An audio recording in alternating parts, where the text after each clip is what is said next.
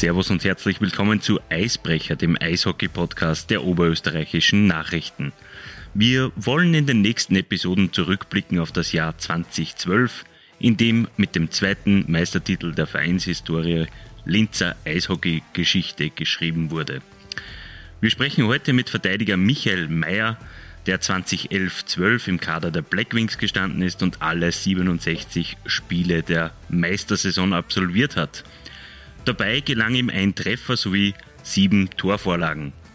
Michi Meier hat das Dress der Blackwings zwischen 2001 und 2014 in insgesamt 631 Spielen getragen und dabei 10 Treffer und 50 Torvorlagen erzielt.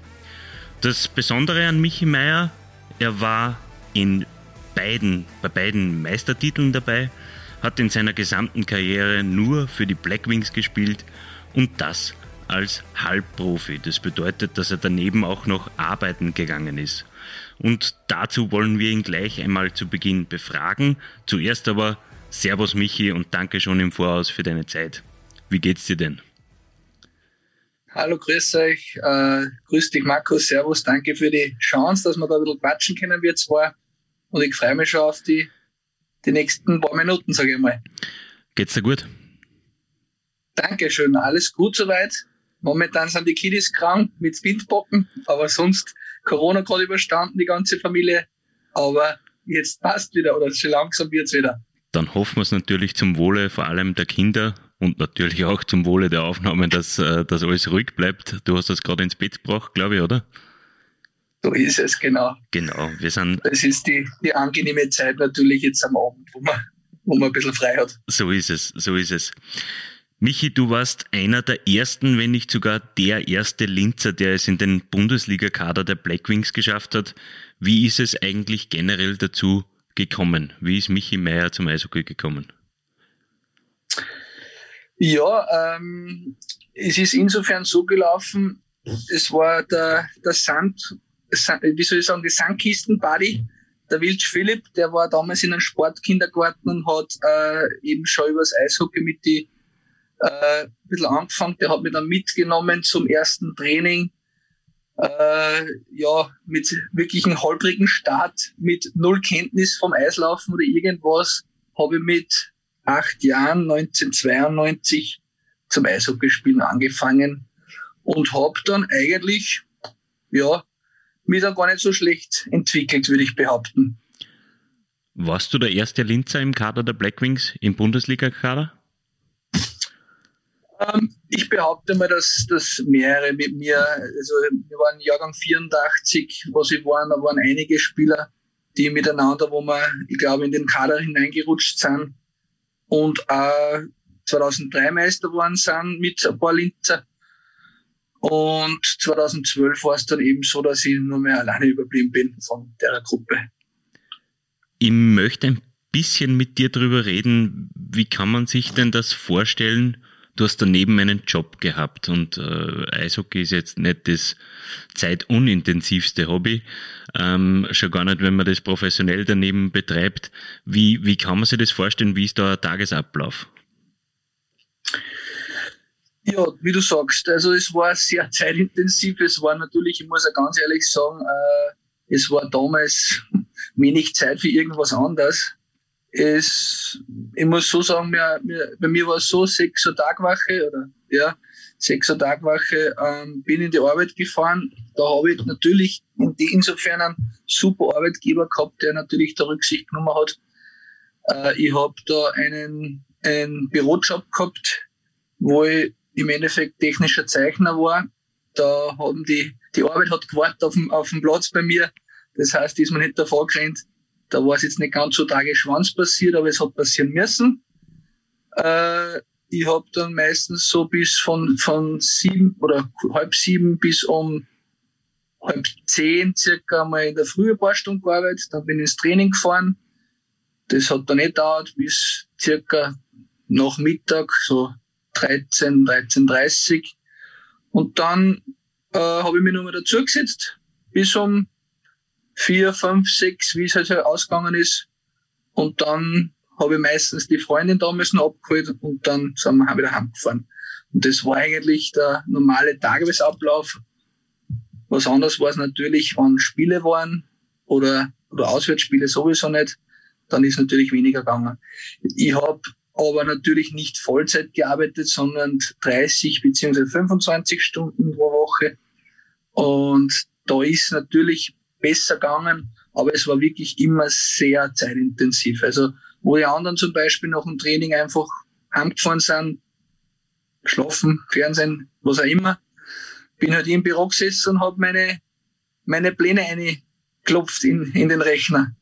Und äh, muss aber dazu sagen, ich habe das gern gemacht. Es war wirklich eine super Abwechslung.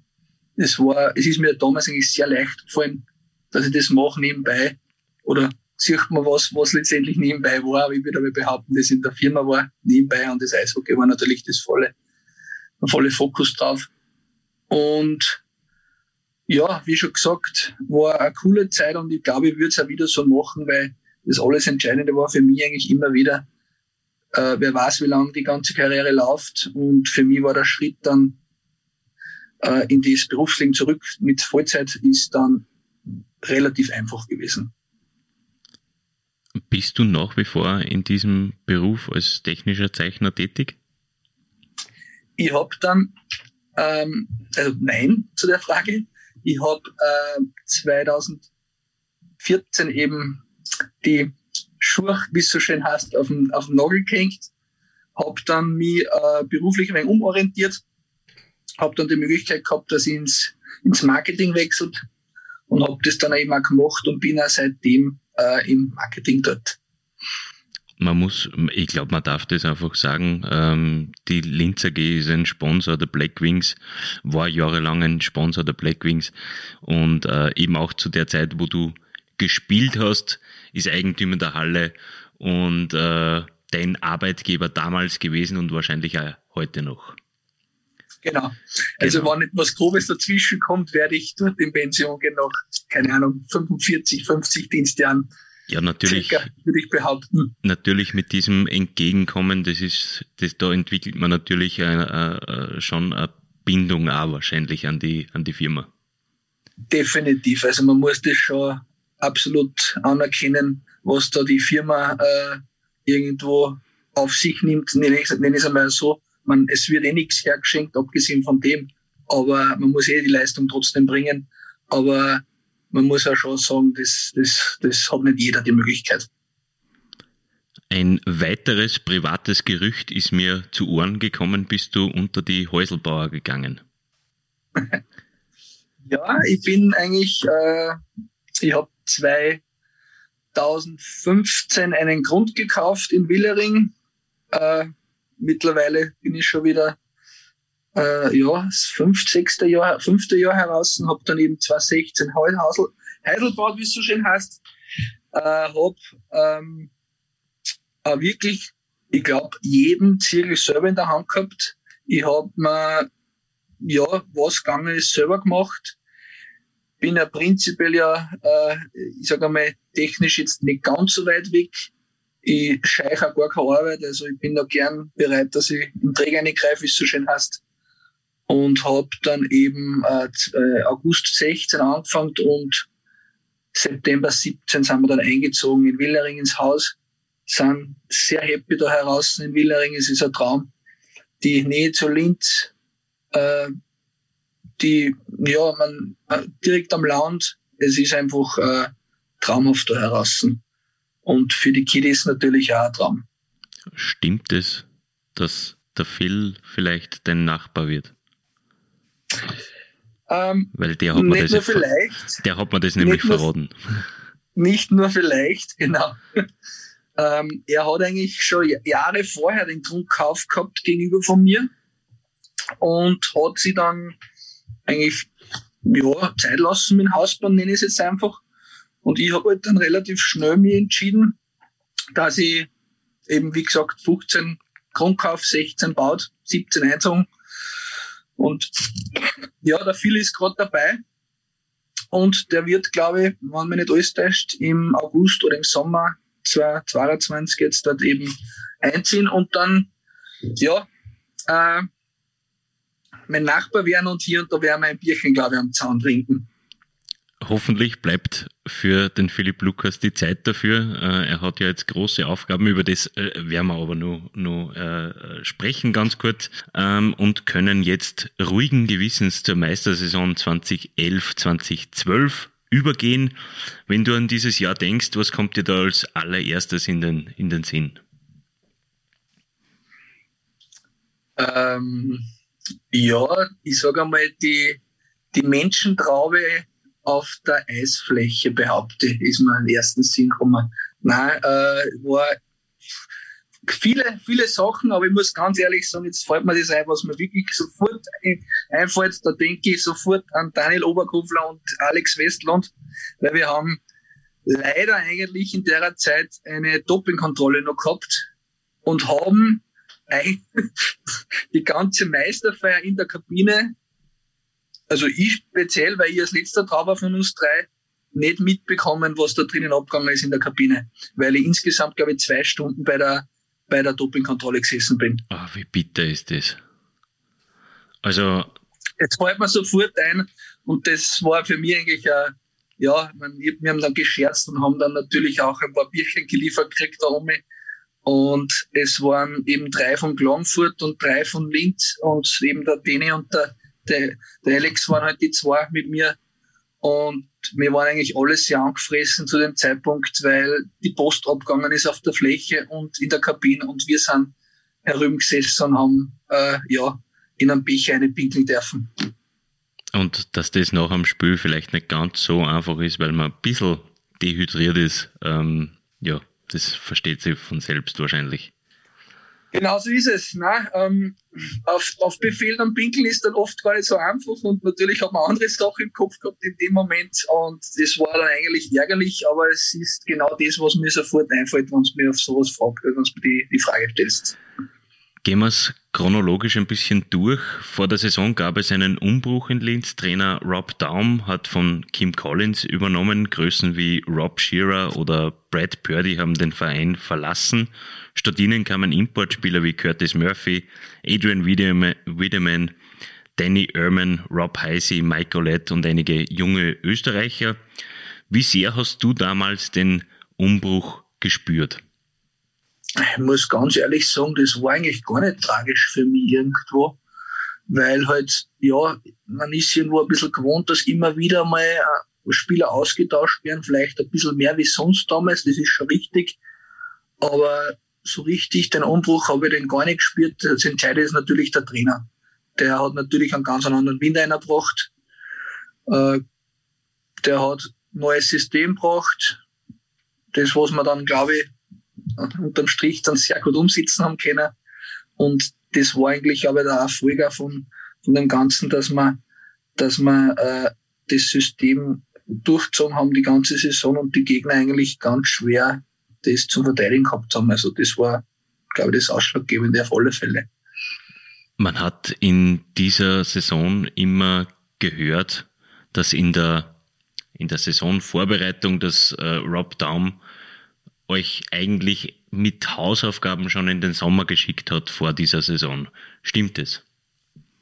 Ja, das ist richtig. Damals, damals haben wir es so gehabt, dass man nicht, nicht, also keinen richtigen Trainingsplan, aber er hat jeden vermittelt, was er für, ein, für eine Rolle spielt in der Mannschaft und dass sich da jeder ein bisschen äh, geistig darauf vorbereiten kann und hat uns dann eigentlich, wie du sagst, so kleine Hausaufgaben mitgegeben, genau.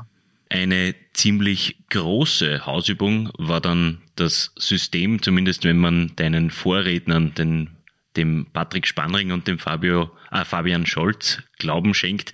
Ähm, das, das war, äh, beide haben gesagt, dass ihre Köpfe geraucht haben, wie sie das erste Mal von diesem System gehört haben. Wie ist es dir damit ergangen? Da muss ich, muss ich mich anschließen an die zwei. Das ist absolut richtig.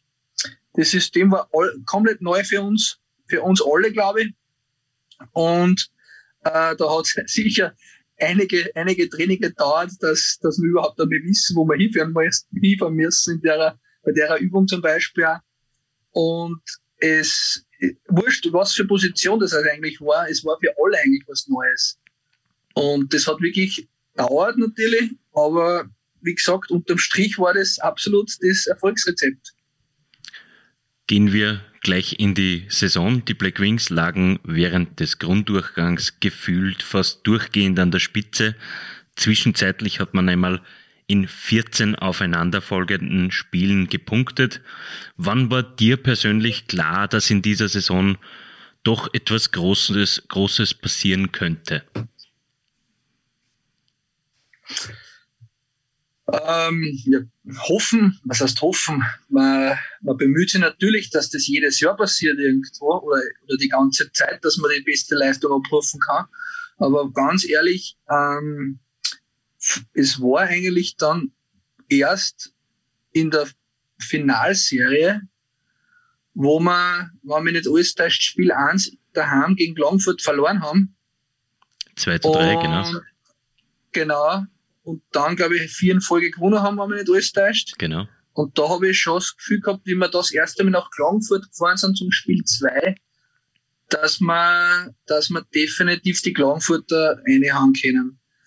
Und das ist uns dann eben Spiel 2 gelungen und ab dem Zeitpunkt habe ich eigentlich, habe ich eigentlich das Gefühl gehabt, das, das, das holen wir heim. Das ist spannend, weil es doch sehr, sehr spät ist eigentlich, wenn man, wenn man, wenn man so denkt. Ähm, die Zahlen in dieser Saison sind, sind beeindruckend. Es hat zum Beispiel bis Mitte Jänner gedauert, dass man in zwei aufeinanderfolgenden Spielen ohne Punkte geblieben ist. Es gab im Grunddurchgang insgesamt nur sieben Niederlagen in 40 Partien.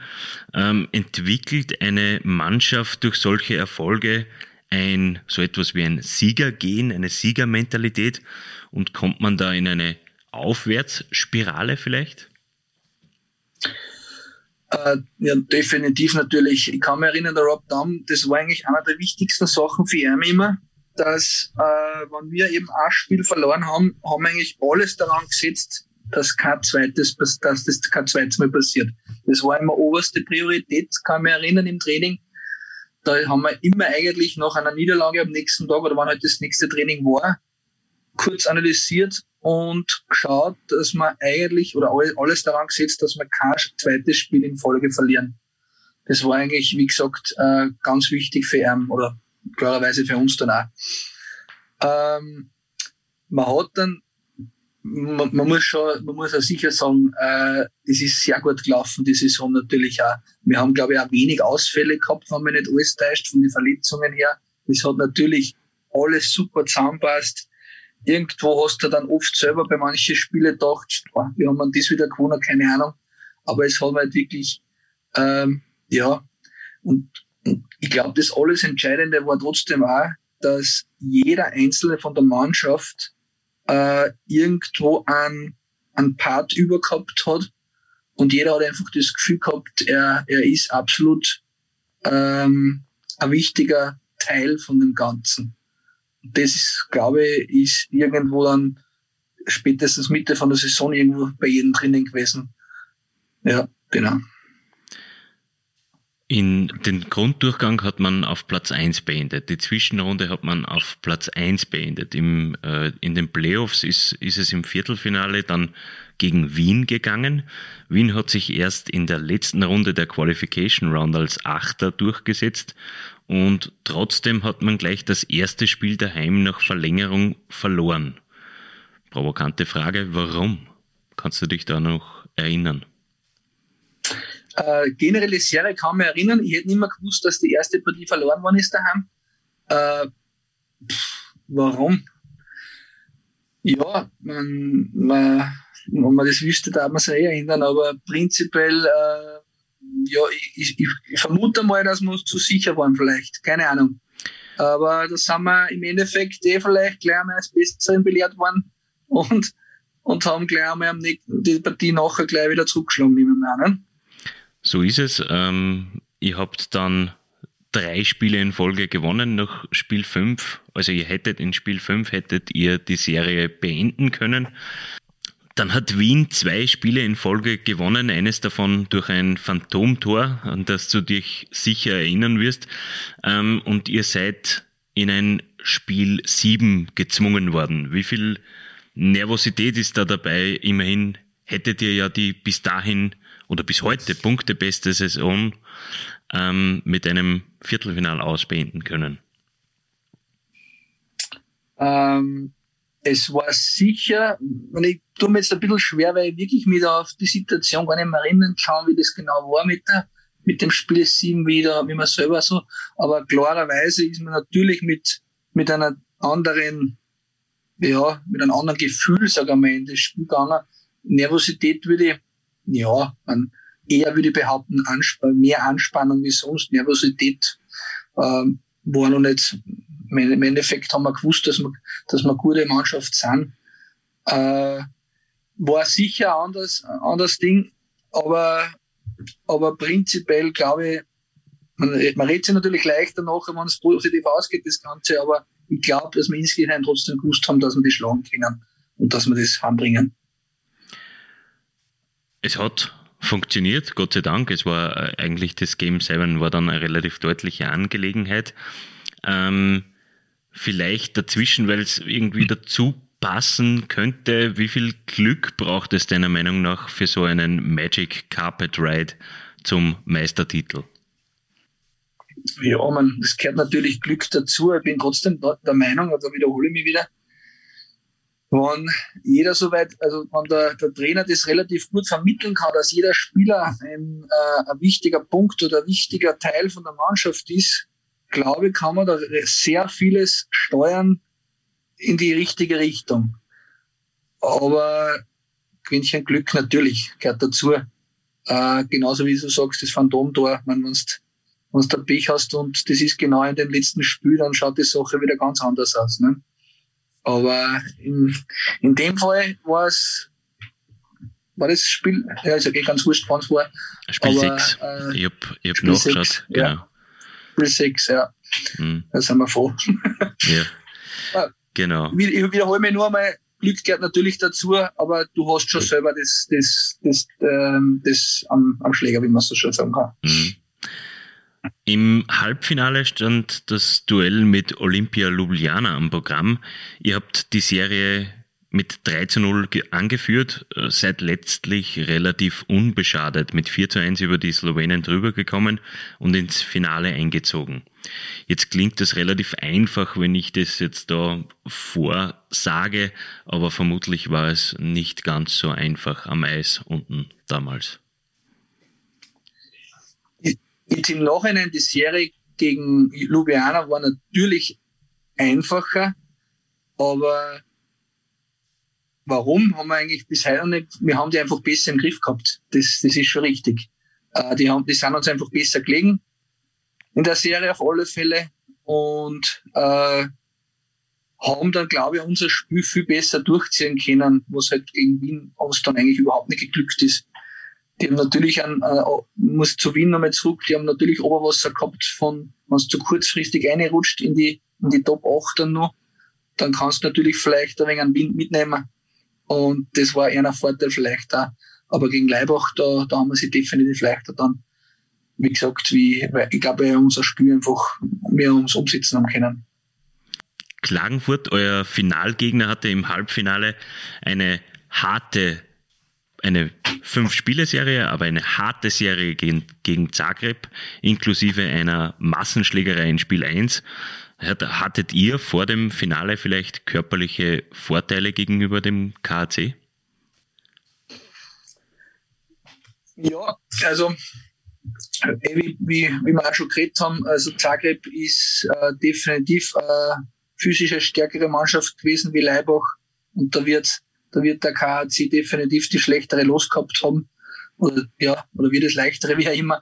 Und äh, konnte schon sein, dass das definitiv ein Vorteil war, aber Spiel 1 gegen Longfoot haben wir dann trotzdem verloren. Also scheinbar war das dann für einer dann auch wieder erledigt, muss man sagen. Ihr habt vier Spiele in Folge gewonnen. Rückblickend gesehen, welcher Sieg war für euch denn der wichtigste? Das 1 zu 1 in der Serie oder das 4 zu 1 in der Serie? Oder vielleicht das 2 zu 1 oder das 3 zu 1? Ähm, ganz eine schwierige Frage. Äh, prinzipiell von der Reihenfolge würde ich behaupten, es ist 1-1 klarerweise. irgendwo, dass du eben, wie vorher schon erwähnt, dass man, dass die Serie wieder auf, auf in unseren Vorteil bist, also dass wir das Heimrecht wieder haben. Ähm, und natürlich dann eigentlich das 4 zu 1, dass du den Sack zumachst. Weil das heißt ja immer, oder es ist ja immer wieder so, dass, dass das Sack zumachen ja immer das, das schwieriger ist. Aber ich würde behaupten, in der Serie war definitiv das 1 zu 1 das Schwierigere. Wir springen zum 1.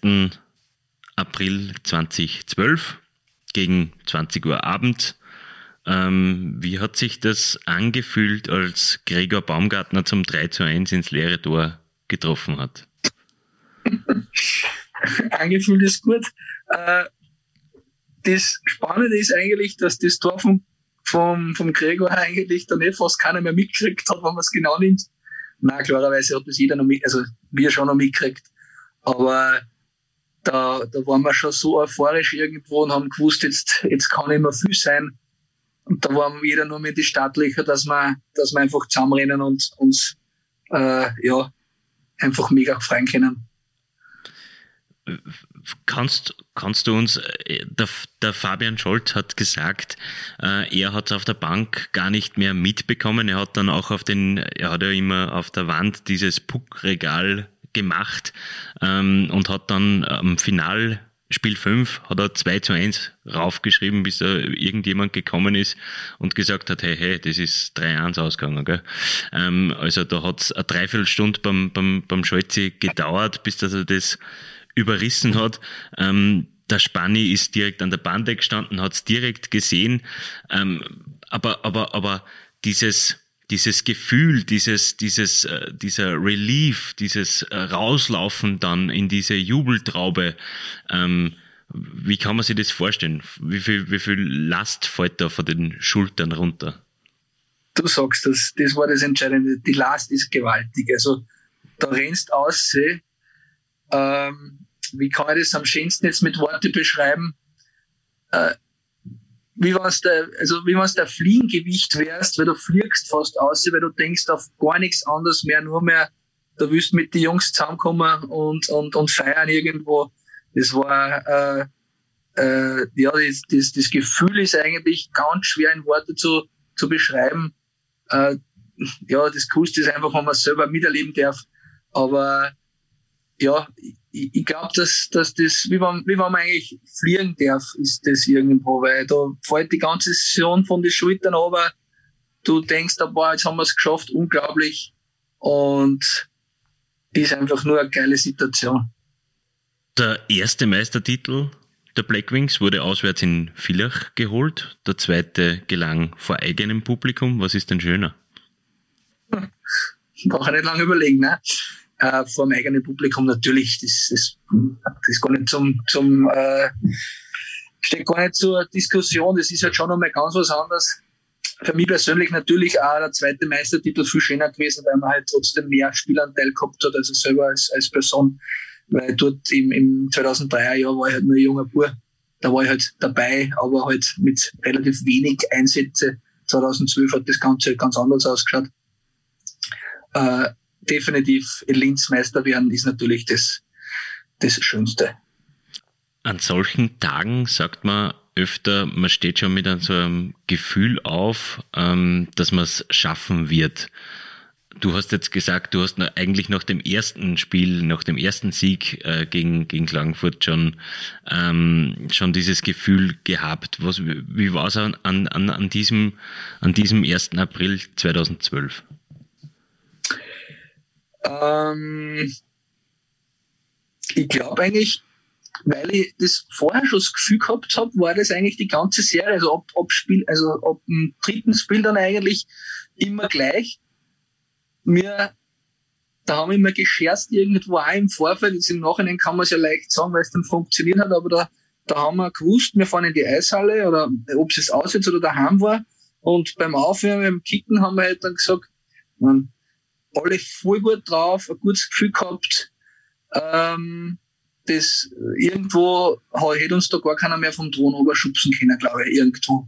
Man, man, redet, man redet sich natürlich jetzt leicht, weil es eben damals passiert ist, aber das war einfach so ein gutes Gefühl. Da, da war es wirklich wurscht, ob man wir haben ja meistens es so gehabt, wir sind am Klang, also eigentlich immer in die Playoffs am Vortag angereist, in dem Fall in Klagenfurt. Und da haben wir schon am, am Abend, wie wir spazieren gegangen sind in der Stadt oder so, da haben wir alle schon so ein gutes Gefühl gehabt. Und, und das hat sich eigentlich dann die ganze Serie eben, wie gesagt, durchgezogen. Die Pokalübergabe auf dem Eis, die hast du ja, ich glaube, da habe ich ein Foto, da bist du nur drauf. Die Dopingkontrolle muss also nachher gewesen sein, oder? Genau, ja, ja. Wie viel hast du mitbekommen? Natürlich von der Feier am Eis, okay, gut, da, da hast du nicht sonderlich viel mitbekommen. Ähm, dann hat es eine Kabinenansprache ge gegeben, offenbar. Auch nicht? Na? In die Kabine habe ich gar nicht mitgekriegt. Okay. Gar nichts. Draußen, es hat relativ spät, es hat relativ spät dann, wo die, die NADA dann gekommen ist und hat eben die Spieler eingesammelt, eben drei von Klagenfurt, drei von uns. Und da war schon eine Zeit äh, gute Stimmung an, an der, am, am Eis eben. Und dann irgendwo wollte ich dann in die Kabine gehen, weil eh schon ein Teil drinnen war. Und so weit bin ich gar nicht gekommen. Da bin ich gleich äh, äh, ja, abgeholt worden von dort drüben. Okay. Das heißt, du bist danach bist du auch gleich in die Tabakfabrik weiter? Sind da die Leute schon in der Tabakfabrik gewesen? Ich bin danach, war dann eigentlich fast keiner mehr in der Eishalle, weil es war keiner mehr in der Kabine. Es war, ja, vielleicht der Robert Lukas war noch drinnen stretchen, aber sonst gar keiner. Äh, da habe ich mich nur mehr umgezogen, ich war nicht einmal duschen, ich war mit Badeschlapfen, kurze Hosen, kurzes Leiberl war ich unterwegs und bin gleich so in die Tabakfabrik rum. Und natürlich die Medaille um den Hals. Ey, klar, das gehört dazu. Ähm, bist du dann in diesem Aufzug auch noch in die Innenstadt mitgegangen? Im Badeschlapfen? So war, die ganze, so war ich die ganze Nacht unterwegs, so ist es. Jetzt haben wir, jetzt haben wir schon ähm, von der von der Taktik irgendwoher äh, von den, deinen beiden Vorrednern äh, gehört. Der Spani hat es am Anfang ein bisschen übertrieben und, und hat dann relativ früh nach Hause gehen müssen. Ähm, äh, der Scholze ist ein Partytiger, offenbar. Ähm, der hat das locker weggesteckt. Wann, wie war das bei dir? Ja, ich sag's wie es ich bin auch Steher, wie es so schön heißt. Äh, ich bin auch, also das das habe ich gut, ich habe es gut eingeteilt, behaupte. Und geeicht bin ich prinzipiell auch. Ähm, ja, man ist so sagen darf. Ähm, habe ich gut, gut weggesteckt, da haben wir schon einige Tage durchgezogen. Und das die Nacht sowieso, das war ein Wahnsinn. Aber ich muss ja ganz ehrlich sagen, am Schluss fällt schon noch ein, zwei Stunden fällen da glaube ich schon ganz am Schluss dann. Aber das, das darf schon so sein ein paar Tage später, und ich glaube, da, da war es dann schon äh, gegen dem Ende zugehen, sagen, sage ich jetzt einmal, ähm, war die Meisterfeier auf dem Hauptplatz angesetzt. Ähm, sie war enorm gut besucht. Die ganze Stadt war stolz auf euch. Wie lange dauert es, bis man es als Spieler wirklich realisiert, dass der 1. April, dass das, was am 1. April passiert ist, kein Aprilscherz war? Ja, das dauert schon. Ich glaube, da, da sind einige Tage vergangen. Ob nicht das erst so richtig gekommen ist, wo die ganze Feierei in es ist einfach einmal vorbei war, so richtig. Weil du bist da so in einem, ich nenne es jetzt auch wieder einen Flow drinnen. Du bist halt, was ich, du, du, du schaffst das eben, 1. April, bist ein paar Tage unterwegs und wenn dann eigentlich einmal ein bisschen Ruhe einkehrt und einmal kurz mal so, so nachdenkst, was so die letzten Tage war, dann realisierst du es dann erst richtig, dass, dass wir am Thron oben sind. Das war halt, ja, und das ist natürlich das, das Highlight. Und da arbeitest die ganze, die ganze Saison drauf hin. Sommer angefangen und ganzen, ganze Saison halt, ja. Ich möchte noch äh, ein bisschen über die Auswirkungen des Meistertitels ähm, sprechen. Davor aber noch eine kurze Frage. Was war denn die coolste Gratulation, die du erhalten hast zum Meistertitel? Die coolste, glaube ich, war von der, von der Firma. Das war nicht nur eine Person, sondern irgendwo die Kollegen, wie auch immer, wo ich dann angerufen habe, dass ich jetzt ein paar Tage Urlaub brauche Und die haben halt dann eben äh, gratuliert und haben dann eben auch gesagt, und das war, glaube ich, der Vorgesetzte, wer immer, und hat dann gesagt, ja, das war sowieso klar, dass sie es schafft und, dass ich, und ich habe eh schon im Vorfeld Urlaub rum. Das, das habe ich eigentlich ganz witzig gefunden. Aber das, aber, ja. aber das bedeutet, dass du auch während dieser Finalserie daneben nur im Büro gearbeitet hast.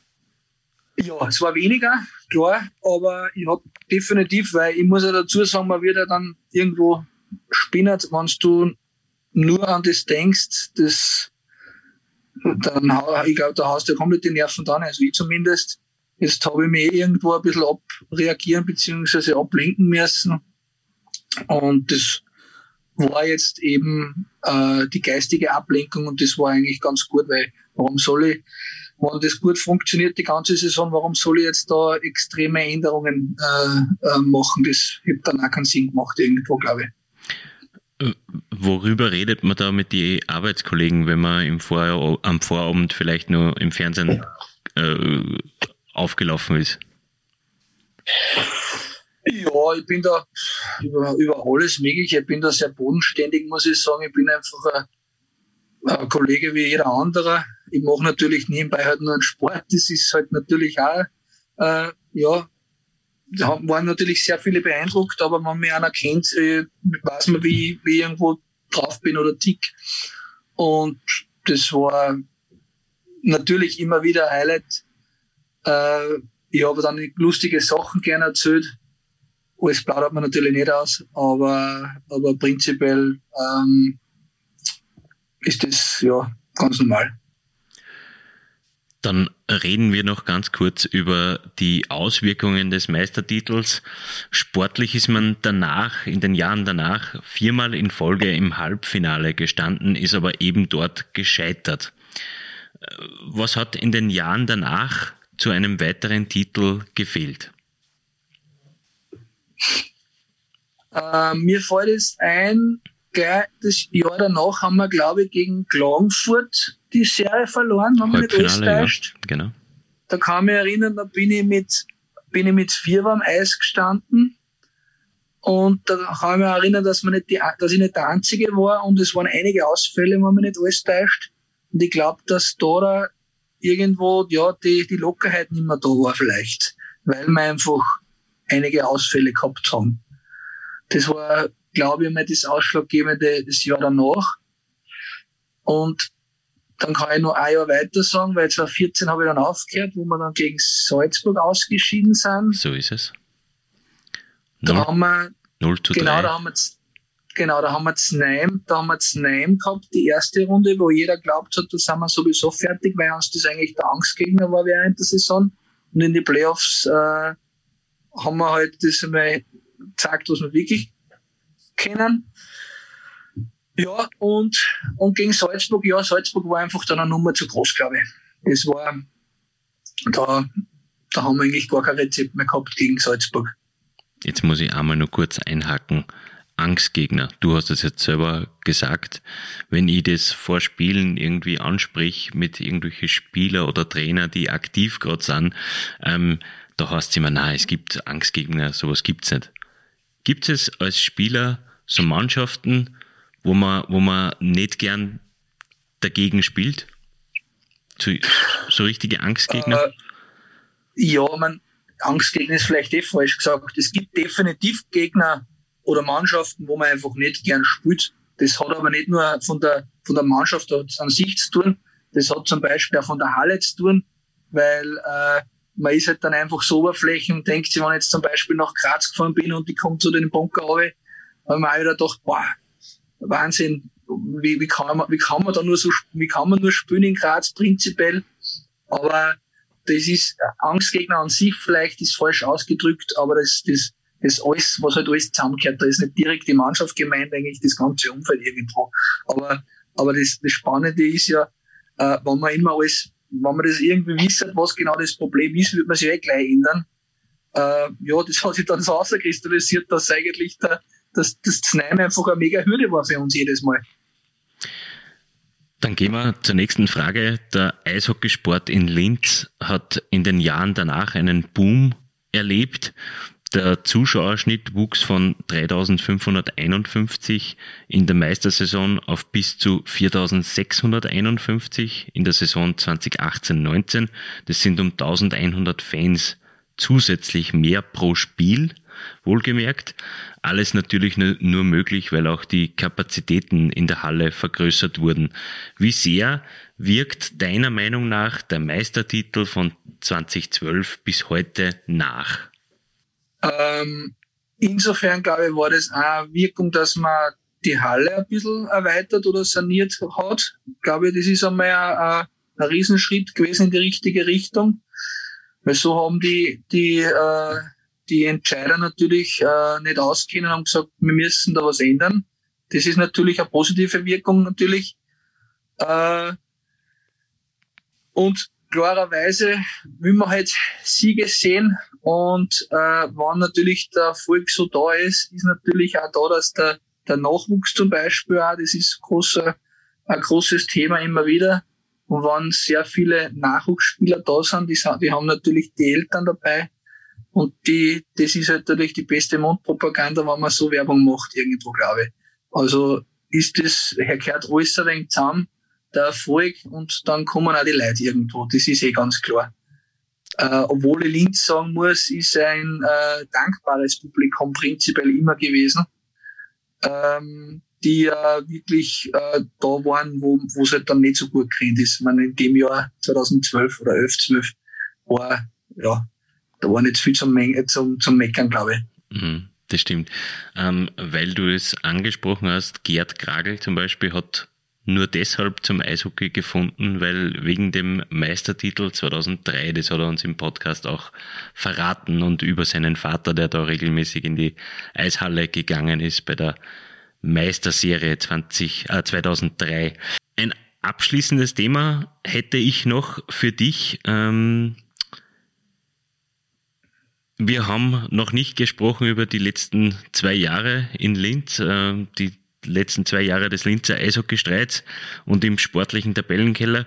Was brauchen denn die Blackwings jetzt, um den Erfolg zurück nach Linz zu holen? Deinen ja, Nachbarn. ähm, mal schauen, ja.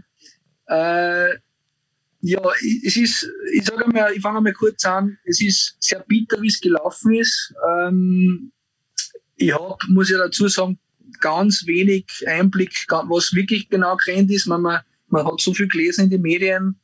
Da bin ich sowieso immer sehr vorsichtig, weil ich ja selber Spieler war und weiß, wie es ein bisschen läuft. Ähm, was dann letztendlich war, ähm, oder das Ausschlaggebende war, ist, ist ich, ich, ich nenne es immer so, ich bin die Schweiz und bin, bin neutral. Äh, ich finde es halt einfach nur bitter, weil ich als, als, als ähm, Nachwuchsspieler und eigentlich immer in Linz war und dann halt so zerbrochen wird, das Ganze, das ist halt sehr bitter. Aber sei es drum, ist es einmal so, was man braucht. Ich glaube, dass man jetzt einfach wieder einmal äh, ja, eine Konstanz einbringen muss. Die letzten zwei Jahrzehnte grob gesagt, ein bisschen mehr sogar, äh, ist wirklich was Superes entstanden da in Linz. Und das war für mich persönlich natürlich auch ein Highlight, weil du halt einfach als Nachwuchsspieler dann die Möglichkeit hast, dass du in Linz Bundesliga spielen kannst so wie es bei mir war. Und da hoffe ich natürlich, dass das wieder so, so annähernd super wird oder vielleicht sogar besser. Aber das wird auf alle Fälle Zeit brauchen, dass man das wieder so aufbaut. So, und dann habe ich ganz abschließend äh, noch einen kurzen Wordrap. Ich sage dir jetzt einfach Sätze vor, also, oder Satzanfänge vor und du vollendest sie. Ähm, Natürlich, weil es um den Meistertitel 2012 geht, sind es zwölf Aufgaben für dich. Ich fange an mit was ganz was Leichtem. Mein Spitzname in der Kabine war damals Morle oder Much.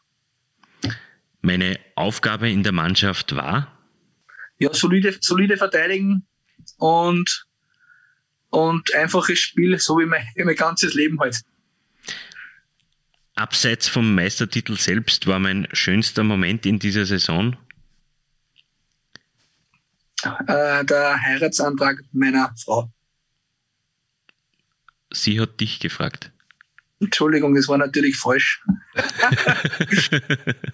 also mein Heiratsantrag an, also, die, an, an, meine jetzige Frau. Und sie hat offensichtlich Ja gesagt, sonst war es nicht einer der schönsten Momente, also der schönste so Moment. So ist es, genau. genau. Gratulation. Ähm, mein Meister-MVP war? Curtis Murphy.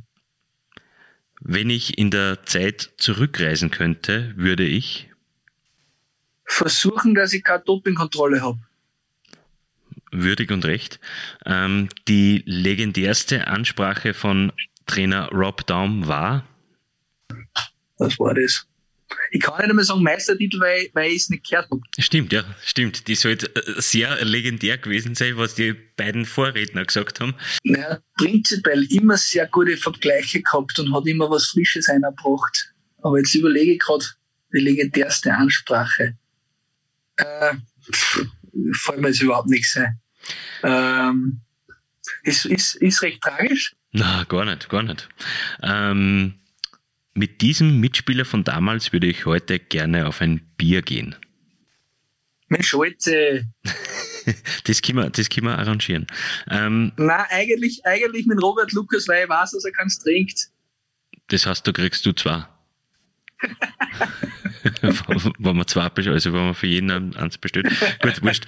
Ähm, dafür würde ich den Meistertitel eintauschen. Ja, das muss wirklich einen guten Grund haben. Ja, meine Kinder natürlich. Das Beste an Eishockey im April ist? Ähm, dass man weiß, dass die Saison einmal vorbei ist und wenn man nur im April spielt, kann man davon ausgehen, dass man bis zum Schluss dabei ist. Die Blackwings sind für mich bis heute mein Verein. Für die Linzer Eishockey-Zukunft wünsche ich mir, ähm, dass annähernd wieder der Stöhnwert da ist, wie es eben vor einigen Jahren noch war. Und ich hoffe, dass der, wie ich vorher schon gesagt habe, der wieder annähernd so da ist wie, wie eben damals. Sehr, sehr nette Worte. Danke, dass du dir die Zeit genommen hast. Wir äh, entlassen dich jetzt natürlich wieder in die Kinderbetreuung. Na, natürlich, sie schlafen brav. Ähm, und äh, herzlichen Dank auf jeden Fall. Das war also Teil 3 unserer Podcast-Staffel zum zehnjährigen Jubiläum des zweiten Linzer Meistertitels. Weitere Interviews werden in den nächsten Tagen auf nachrichten.at slash blackwings veröffentlicht. Ab Sonntag wird auch Puls 24 Moderator Martin Pfanner eine Podcast-Staffel im Rahmen seines Unibet Hockey O'Clock Podcasts veröffentlichen. Erster Gast dürfte Meistertrainer Rob Daum sein. Das zehnjährige Jubiläum wird also nicht nur bei uns ein Gesprächsthema sein, und das ist auch würdig und recht so. Ich möchte mich an dieser Stelle noch für die Aufmerksamkeit bedanken. Wenn es Ihnen gefallen hat, würden wir uns über ein Abo auf Spotify, dieser Google Podcasts, Apple Podcasts und Amazon Music freuen. Und wenn Sie Verbesserungsvorschläge für uns haben, dann bitten wir um ein E-Mail an podcasts.nachrichten.at. Mehr zum Thema Eishockey lesen Sie auf nachrichten.at slash blackwings. Wir würden uns freuen, wenn Sie uns im Auge und im Ohr behalten. Wir wünschen eishockeyreiche Tage. Auf Wiederhören.